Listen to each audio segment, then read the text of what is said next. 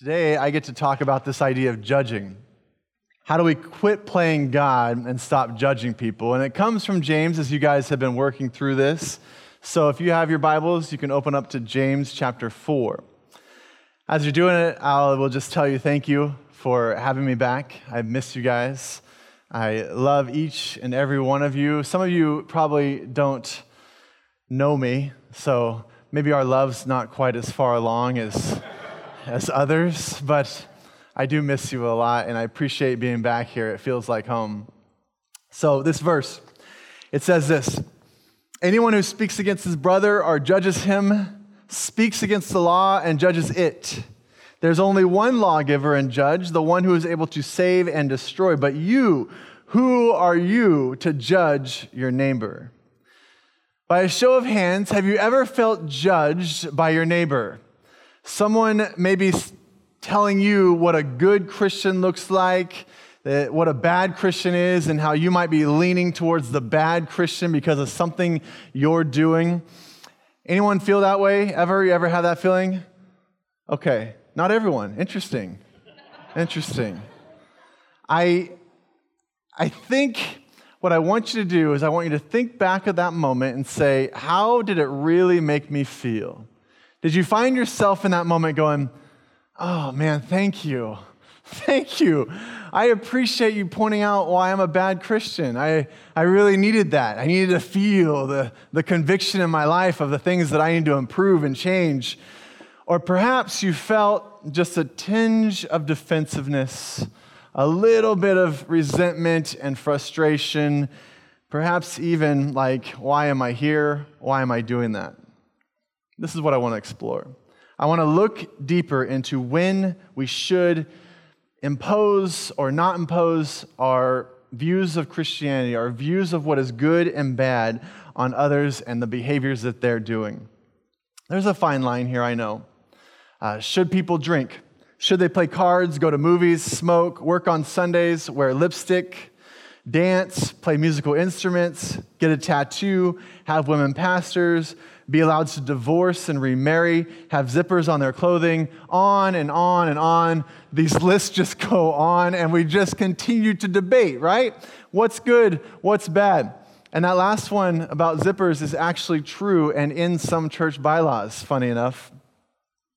Here's the issue as I say that list, my guess is some of you are like, oh, that's silly. Oh, that's silly.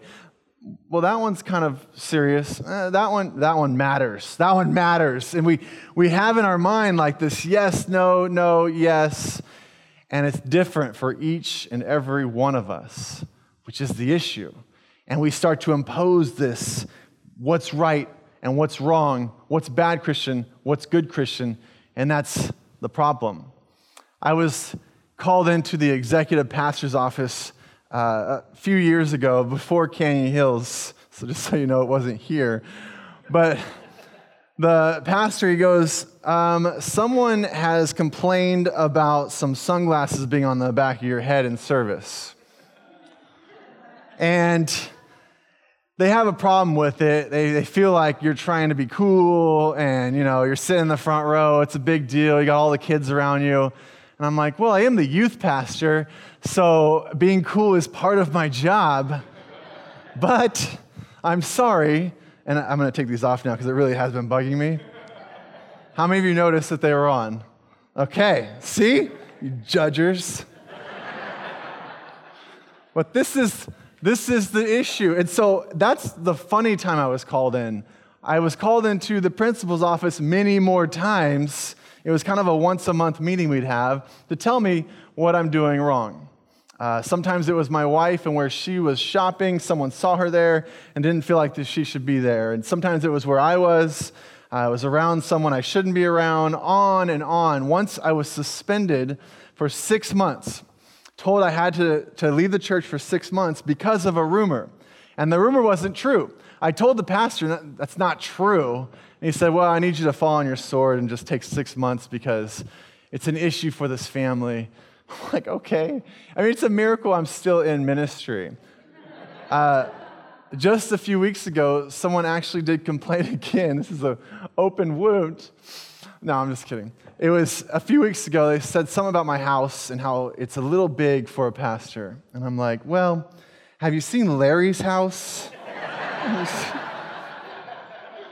they didn't know who Larry was, but I'm just, I, that really did happen, but this is just something that I find over and over and over again where this judgment of what's good and bad as Christians, and it's hard. The only reason I think I'm still in ministry is I notice that it goes back a long way. In fact, it's in the Bible. This is happening in the Bible. It's Romans chapter 14. And here's what it says it's Christians arguing with each other about food. Now, accept the one who is weak in faith, but not for the purpose of passing judgment on his opinions.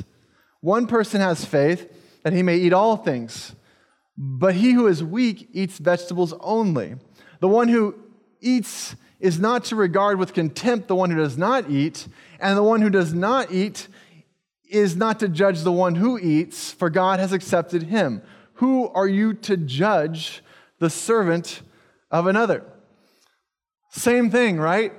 This two groups arguing about food. We don't argue about food anymore because we've decided to eat everything we see, but they were dealing with a food issue. We have thousands of debates like this going on right now that's splitting churches. In fact, I went on Google and I put how many church splits have there been since Christianity has started?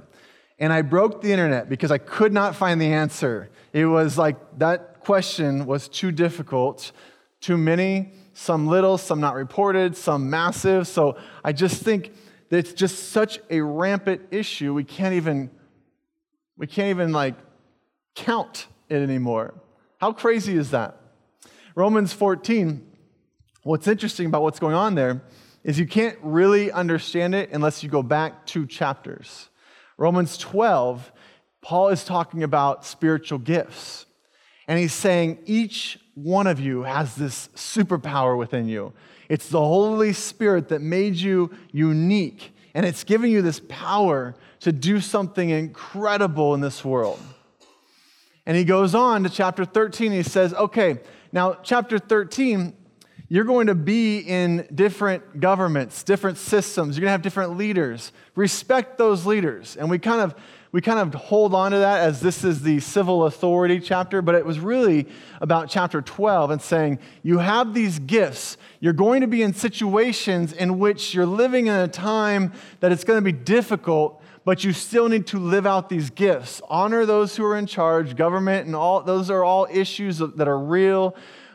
But you have a, a special, unique gift to give. And your debt is to give it in love. Here's what it says. Verse chapter 13 verse 8. Owe nothing to anyone except to love one another. For he who loves his neighbor has fulfilled the law.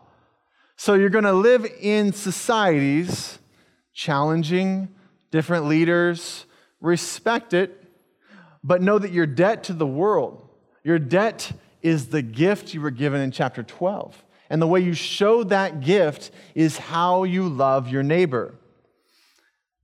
Do you not understand? Let me give you an example. Chapter 14.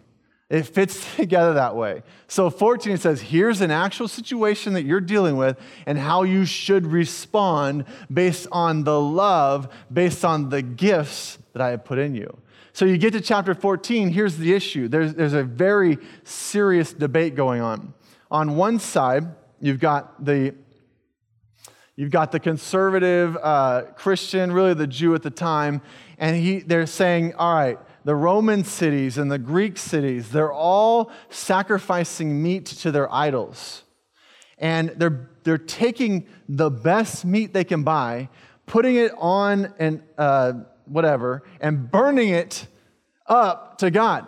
Well, if you own a meat shop, you're a butcher of some sort, entrepreneur mindset, where do you think most of those are going to be?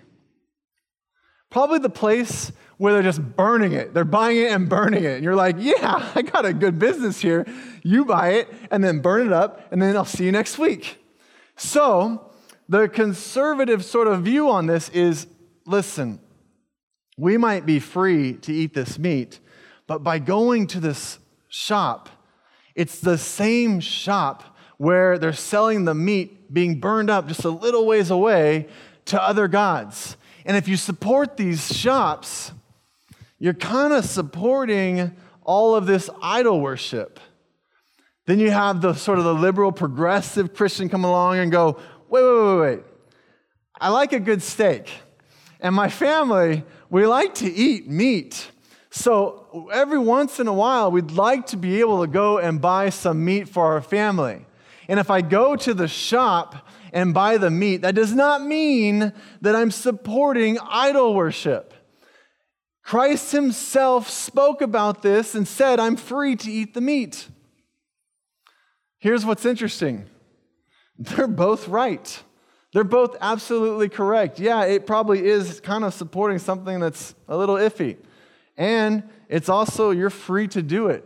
Smart people, intelligent people on both sides making valid views. The exact same thing we have going on today happening in Romans 14. Now, understand there are issues Scripture is clear about. Those are easy. Don't be drunk. Real clear scriptures on don't be drunk. Okay, got it. Don't commit adultery. Okay, there's plenty of scriptures saying that exact stuff. But then there's a thousand other issues that are a little bit hazy, a little bit gray, with smart people speaking to both sides, and it's mainly about you and your conviction and how you want to deal with each one of those. And for some reason, that has led to complete guilt that is being poured out onto others, so much so that we have to go into a sermon like this and speak to this issue of not being God. William Barclay, talking about these verses, had a really interesting insight because when we use the word weak in faith, we kind of jump to the conclusion of, oh, someone who can't abstain from doing something. But here's what William Barclay says He has not yet discovered the meaning of Christian freedom. He is at his heart still a legalist.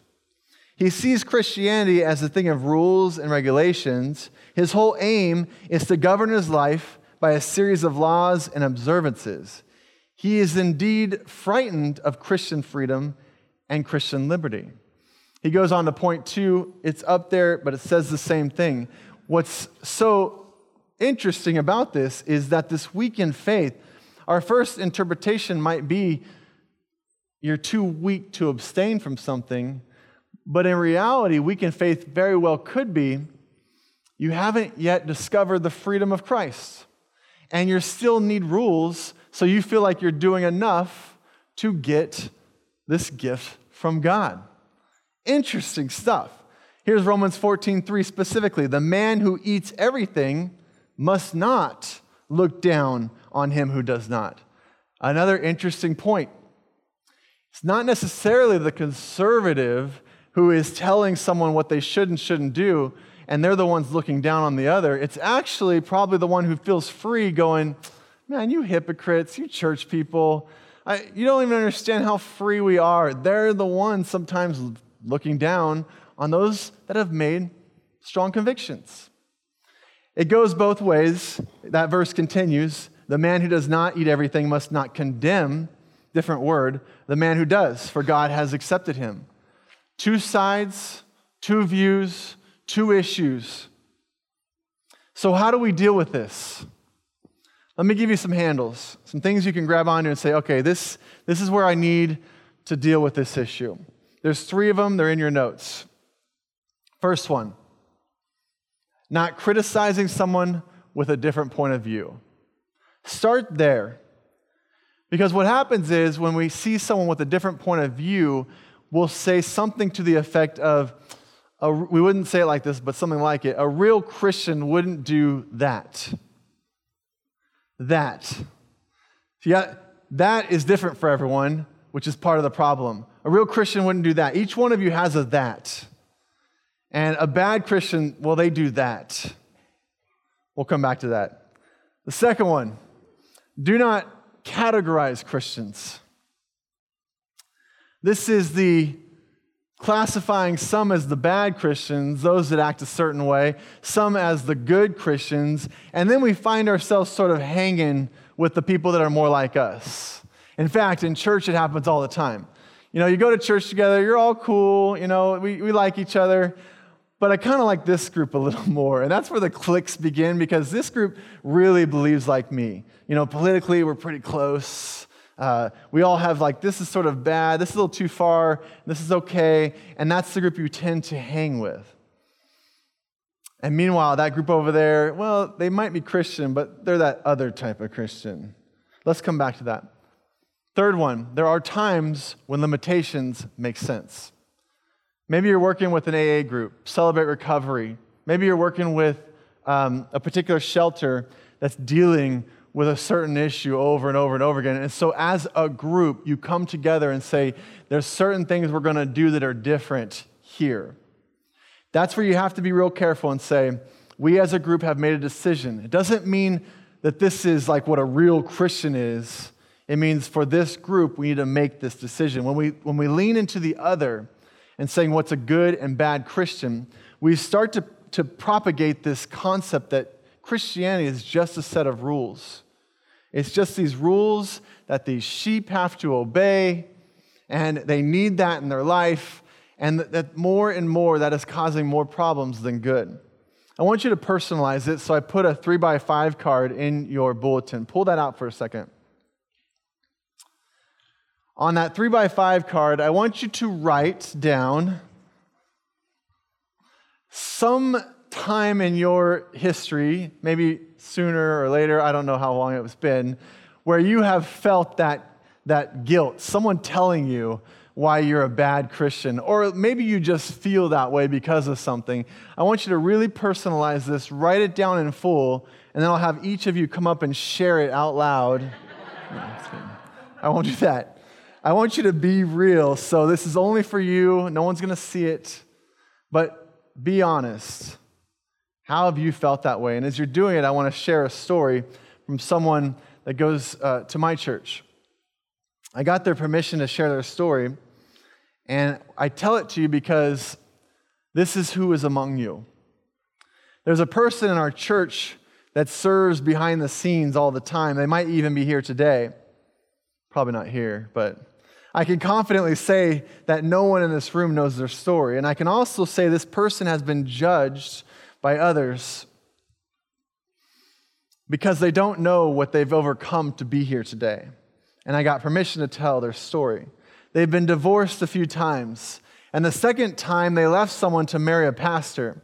They trusted this person and they spent so much time around them and serving that they fell in love. And they felt like because this person was a pastor, everything they said had to be from God, which is totally true, okay? I'm just kidding. When the church said, This marriage is not right, you can't do it, you've been divorced before, they did it anyway. And once they were married, this same person that they loved started abusing them, and they used God as a tool to hurt them our children were so abused by this person. And I hid my depression because, as a pastor's spouse, I wasn't allowed to be depressed. And when I finally got out of this pain, the damage that had been done to me and my kids, I just didn't know what to think about God anymore. And I'm at church today trying to rebuild my relationship with God.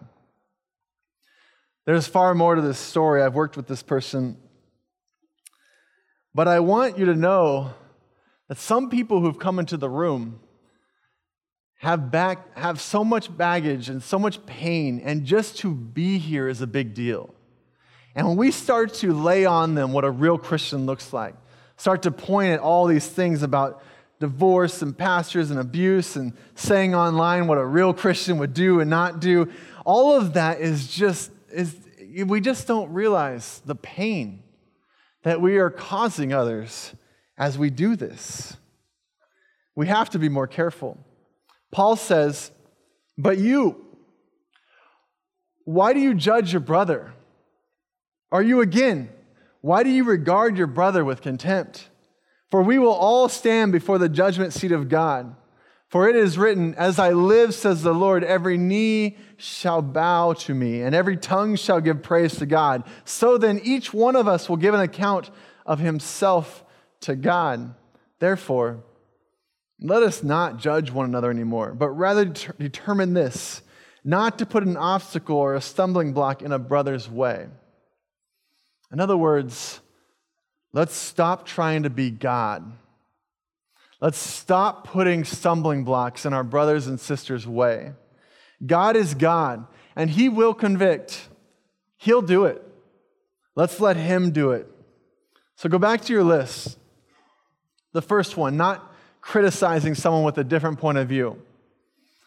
When we begin to shoot these arrows of guilt at people, you need to understand how much power you have. You are strong, and you have a power within you to absolutely shape someone's life. You can devastate someone's self esteem with just a few words. You could say something that would cause someone to leave the church today and not come back for 20 years. That's the power that you hold in your grasp right now. And that power can be used to uplift and help someone and help them grow in such ways that they are excited and they leave excited, or it can absolutely rip someone apart. That's what you have right now. I want you to flip your card over Hopefully, you didn't need two pages for the last one. On the other side, I want you to write, again, being very personal, how maybe you've treated someone, how you've made someone feel, and how that, that conviction you have may have hurt someone. And I want you to be very honest and write it out and go, maybe I need to take a closer look at this, what I'm calling a real Christian what I'm saying a bad Christian is. Write it out. It won't be brought up. I won't, I'm not going to make you show me on your way out. I just want you to personalize this message. And as you're doing that, I'll continue on. Number two is this do not categorize Christians. We have a core value at our church called people of purpose. I slip it into every sermon, every time I do announcements. It's like they, they know this one. And the reason is when I went up there and just started interviewing people and meeting with people, one of the questions I would ask everyone was, What's your spiritual gift? And 95% of the people had no idea. And when they would say something, it would be a talent or a skill or something that they liked. It, had, it didn't make sense when you've read what the spiritual gifts are in the Bible. And so we have really tried to teach everyone has a spiritual gift and how you figure it out, how you use it. And so, what I'll say is constantly, in fact, they laugh now when I say it, you have a spiritual gift. It's this unique thing in you. You're the only one that has it and lives in your neighborhood, works where you work, and has the background and experiences that you've experienced. You're the only one. Meaning, you've got to use it. You have to bring that out and use it. Now, what I want to do today is say this Look at the person next to you, to your right and to your left. Look at the people across the room, the other group, the different group, and say, they also have it. If we have this church mission to reach our city, and we really believe, like we really want to reach our city, it's going to take a lot of different, unique Christians and that group that's different from you, the one that's unique across the room, they're reaching a group of people you will never reach. You're way too different. And they're so different and so weird that they might actually reach a group of people for Christ that you would never be able to reach. And vice versa. The group that you make fun of, you're like, that is so ridiculous. They're reaching people that you would never be able to reach. If we celebrate the differences, where the lines are fuzzy, where this, I don't know if I agree with it, but keep sharing Jesus. Let's do that. Let's celebrate it because that's how we reach our city for Christ. And that third one, there are times when limitations make sense. It's true. All things are permissible, but not all things are wise. Not all things are wise at all times. We just have to be careful. We know right from wrong. We use the Bible to derive those things. We don't, you know, tolerate these certain sins, but that leans so quickly and so fast to complete condemnation, guilt, judgment. And we have to be careful because that's an even greater problem in the church. So let me give you kind of a plan. You feel like there is some things I need to address, there's some things that are kind of important. Here's how I would go about doing it. Start with Matthew 7 verses 3 through 5. Start here. And here's what Matthew 7 3 says Why do you look at the speck of sawdust in your brother's eye and pay no attention to the plank that is in your eye? How can you say to your brother, Let me take this speck out of your eye, when all the time there is a plank in my eye? You hypocrite! First, take the plank out of your own eye, and then you will see clearly to remove the speck from your brother's eye. So I'm not saying don't deal with it, I'm saying start with you. It could be a you problem. Could be. So take a step back and go, wait a minute, I have a problem with that. Maybe it's me. Maybe I'm the issue. And you begin to kind of work through that, deal with that. Then once you've done that, you can move forward. And here's where I would move forward. Ephesians 4:29.